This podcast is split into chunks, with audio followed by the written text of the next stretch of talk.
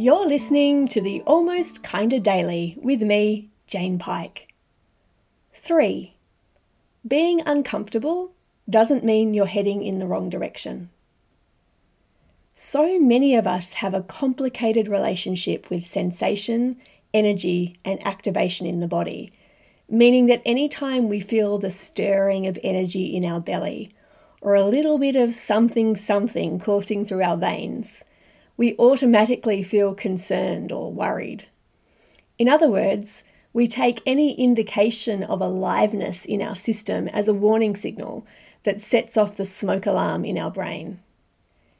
If we want to take it a bit further, sensation, in and of itself, is a very subjective experience.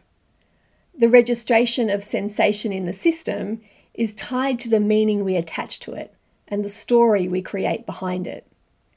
If we understand then that every thought we have and every emotion we experience has a corresponding motor pattern in the body, it's easy to see how easily we can carry the past forward. The formula is sensation, which in and of itself is a present moment awareness of something that has occurred in the past, at least neurologically speaking, plus a thought about the sensation, which we can only create through referencing a past experience, equals a motor pattern that has tied into those two things previously.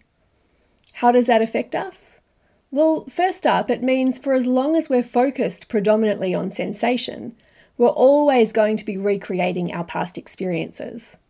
In fact, the only way our brain can make sense of sensation is to compare it to something that has already occurred.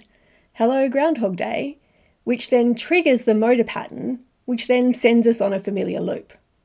Secondly, what usually happens is that we tend to have very little tolerance or capacity to handle bigger energy, which means that when we do register it, it sends us into a default response of flight, fight, freeze, or shutdown. Thirdly, if we're coupling together the same energy with feelings of concern, life and writing are always going to have finite possibilities. You find yourself bouncing within your limited range, and struggling to extend the limits of your comfort zone by even a hairbreadth. So much of the work I do involves resensitizing ourselves to the different forms of activation and what they actually mean, passing apart our habitual responses and separating them out, because it's not all a signal that you're heading in the wrong direction. In fact, most of the time, it isn't. Being uncomfortable doesn't necessarily mean you're heading in the wrong direction. Onwards.